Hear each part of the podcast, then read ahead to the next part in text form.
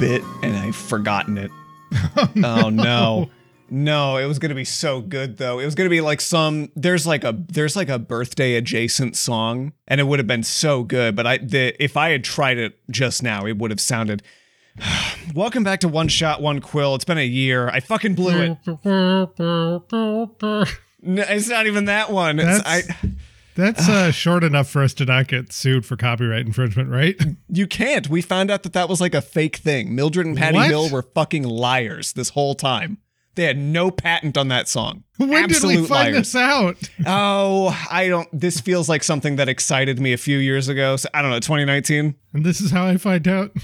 Uh, isn't it? Isn't this the most like real emotional moment that that viewers could get? Ben, aren't you glad that this genuine human moment was captured? No, not really. I wish Oh, you would have told well- me that so I could have just done the whole thing at the beginning with my bad uh Foley kazoo. Maybe this one. Maybe this one. Here, hang on. Put on these glasses for colorblind people. We're gonna get another manufactured moment here. And after that, I have a hearing aid. We're gonna pretend you can hear for the first time. Ben, this is one shot, one quill, and you're gonna tell me what that means. Well, Spencer, it means that we're a podcast in which we brainstorm tabletop RPG one shots uh using uh uh You can do it. sorry, we changed the premise a little bit within the last episode. Um Not that much. yeah, I just I'm trying to think of what to say instead of uh listener Stolen. suggestion. We use stolen internet content. using stolen internet content for props and items. Uh, then we mission mash them together and brainstorm a one shot out of them. Maybe in subsequent, maybe our, our so-called quote unquote season two, maybe we'll do um some uh, better like pilfered, pirated, um, commandeered, pinched. uh, pinched content. This week, Ben, this year, this kickoff, we have 19 premises and 100 items. we always have 19 premises and 100 items. That's my secret. Uh, 11 for that first Premius. Our first and only premise a rival country threatens war. Peace must be obtained. Dramatic. Dramatic, simple, Kasoon. uh, 96 is that first item. 96. Mask of the Jester. Anyone seen anyone seeing it for the first time must save versus charm or be compelled to attack the wearer. Wait, attack the wearer. It's like I don't know if you printed out a troll face like That- circa 2007 and then like glued that to your face, I would be compelled to strike you as well. It doesn't seem use. Why do I want that? I mean, Cursed item. That's a cursed item right there. oh, it's cursed. I see. So this is like one of the king, maybe both of the kings have this mask. This is why they've gotten into such a fight. Yeah, that that. They were just going to like the the king conference. This is normally such a peace must be obtained, Ben. they were having a nice little dinner. Um, An old woman walked up and said, You two want to wear these masks, don't you? And then they both failed their charisma saves and went at it. And I mean that in the punching each other way.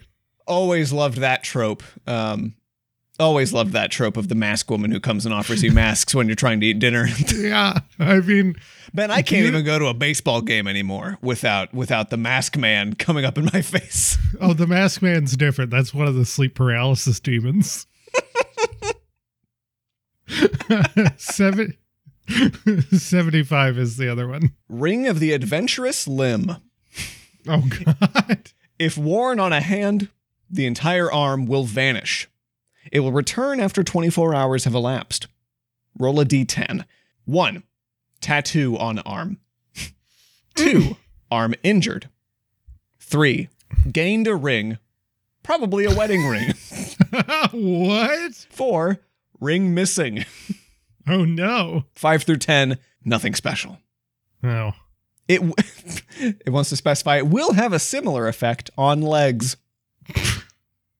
Pop on this toe ring. I I don't like. I feel like we've have a, had an outsized number of mentions of toe rings on this show. Are we becoming a footcast? Is that a thing? Finally, Quentin, get at me. the Ring of the Adventurous Limb, the uh, the the Mask of the Jester. These all seem like suitable ways to start a fight. These are both items that I, you know, you can you can start a conflict if someone is unwittingly given one of them. Um, so both of these seem like great uh, Yeah. inciting incidents. or maybe they both happen together. Maybe. Ben, we had discussed an idea for season two, Yeah. which was to incorporate a new little element to it. You want to explain that that concept to folks? Uh, yeah. In one of our past episodes, we uh, had a blast adding a froghemoth by randomly choosing that from uh, Mordenkainen Presents Monsters of the Multiverse. Or as I call Um, it, mpum. Impapum. Um, and we decided that we would uh, pile the books that we own together um, and then pick a monster again. Every And- time. We're doing and- it from now on. According to my calculations, we have to incorporate a a Merregon. And I didn't just have to click the pronunciation button next to the word. Merregon, Ben. This is from uh, Monsters of the Multiverse. Page 179 for those of you flipping along at home. This is a fiend, it's a devil. And CR4. So nothing nothing I think unreasonable to insert into anything. Uh, I believe the lore on this is that it's uh it's it's some sort of purgatory creature. It's like the soul of a fallen soldier, mercenary, uh, bodyguard, anyone who served evil without reservation. So this is a henchman's uh, reincarnated form from the hells. Now this this seems I mean I I'm going to say this but it also doesn't make any sense. Uh this seems like a great uh minion w- to give the mask and ring to people. Yeah. No, I think you're right. I think this uh th- this creature doing like the sly seduction to incorporate what if what if both of these were like planted to start a conflict on both sides, right? So this is incriminating shit that like pissed off one king and then incriminating shit that pissed off the other king. So like say one was given the mask and was told that it was a gift from the other kingdom and the other one was given the ring and was told that it was a gift from the other kingdom. Meanwhile, this Merregon's kind of in the back just like nerds. Merregons are devils, which uh uh yeah, that's their thing. That's their thing is like is like trickery, debauchery, you know? Yeah, just continuing to be evil. So yeah, I think this uh serves as a good foothold for our ideas that Merregon is causing a war. And this is also terrible items to people. uh this this creature can also only speak telepathically, which I think lends itself really well to to like subterfuge and implanting ideas in people's heads. Um let's see here. So we I think that serves as a nice um a place you're trying to get. An ending one might say. Um Like that you find that this guy is the culprit and you can Yeah. call off the whole war, which is a thing that's very easy to do. I mean, maybe you gotta kill the Merregon, and then like the magic items lose their potency or something, and so that's good. cooler Yeah. heads can prevail. That's Um, good. I like that. But I I think we've got a bit of a journey. We've got the destination, but we need to figure out what the uh, broad strokes of the journey are going to be. Yeah, so I feel like if you start in a war torn land, maybe uh, as like a neutral party, so like not somebody that has allegiance to either side. Oh, I don't know. Uh, uh, a village that's like just sort of caught in the middle of this is maybe the quest giver, um, or maybe it's just it's a one shot. You know, we don't necessarily need plot hooks so much as we need plot bear traps that force the players to, to start where we want them and to stay there. So let's just say that they were like staying at the hotel in this village and um I don't know, they got caught up in uh, two little guerrilla fighter factions that like intersect here and are burning the town down. That's like where we open, I think. You know what? Also, could be a great beginning hook. The Hmm. arm. Explain, please go on. Someone involved in either of these royal parties put on the ring, Mhm. and the our adventuring party is just sitting in the inn drinking their drinky drinks, congratulating each other on a job well done, when suddenly this disembodied arm, maybe it's got like, you know, a nice sleeve on it. Like Yeah. it looks like it's made of royal material. Ben, ben was told, make a hand look rich. And his first thought was the sleeve, not like, I don't know, fancy rings, a signet ring, uh, even a Rolex. it's like, nah, this guy's Not got a just a really nice good sleeve. shirt on, though. It's made of silk. Do you know how expensive that shit is in the Middle Ages? you're right. You're right. You're right. This is this. Is, he's he's wearing his like Ralph Lauren vestments. So they see they see cousin Itt, and what's there? So how long is this thing there for again? Is it like 24 hours? Uh, yeah, 24 hours. Yeah, that's what it said. Okay. Walk So- me walk me through the the process here. Like, so they they get a disembodied rich man's arm. I I assume that much like in uh, Addams family, this arm is gonna just plop down on the table and then maybe like reach around like it's looking for something, and then you know if you get it a pen and paper, it writes down "Help! I have tons of money. Get me back to my body, please." Begin bar fight because everyone wants the privilege to take the Mhm. fancy arm where it's got to go.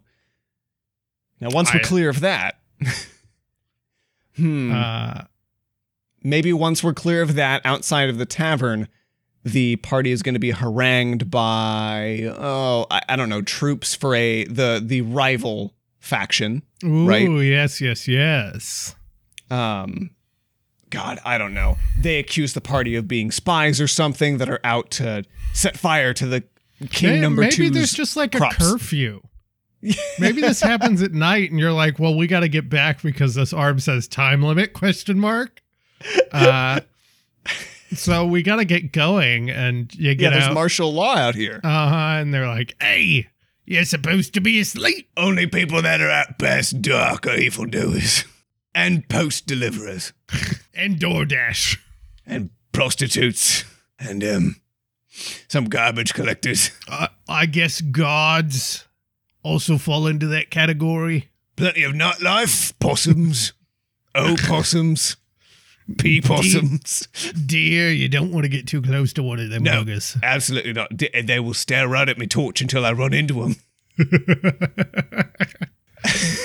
the uh, so after you're kind of harangued by the rival king's troops, that's of course where they're going to exposit on you. Oi, don't you know there's a curfew on account of the fact that the king was given an evil mask?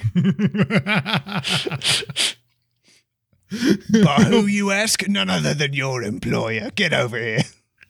So we've got a, a established War of Two Kingdoms, best of times, worst of times. I've definitely read Charles Dickens, and um, Uh, I mean, maybe there's some trouble along the way. I mean, it's a war torn kingdom, so you get harassed by a lot of people on the way there. And Right. it's like, it's hard to get there because you've got a hand directing you that has no eyes. Have you seen uh, Onward? uh, yes, a, a little bit. I saw the first half. Uh, I I imagine it like the dad's legs, where it kind of has some, it can like ambulate itself, Mm-hmm. but it Right. really doesn't know what's going on. Right. It can't see. Yeah, yeah, yeah, yeah. It, blind, deaf, mute, uh, but you know, Mhm. definitely still tap around. No, I like that. That would lend That- itself to some good, uh, uh, like I don't know, a skill challenge to stop it Mhm. from. It's like the trope of like the baby wanders into a construction site, and you've got to like get all the moving pieces in place so this thing doesn't get crushed. Otherwise, you're not going to get your reward money. Maybe maybe that's what happens with the guard is that like the guard's like, "Hey, I'm gonna put you in prison," and then it just get the guard gets stabbed in the back, and then as the guard falls over, you see the hand The holding a knife. Handy, Uncle Handy, you did it. Oh, don't don't say that. and uh you said reach around earlier so as the um uh, uh as the party is i guess clearing that obstacle i think fit for a one shots pacing next you're gonna get back i think that's your home stretch you're gonna make it back to the king's chamber where you reunite this arm with its uh, uh its its owner, and maybe that is when like the fiend is revealed some way. Is there like some sort of mechanism by which the Now- fiend is revealed? Now, I think um, because I like silly things. Um, so uh, Merregon has a metal mask.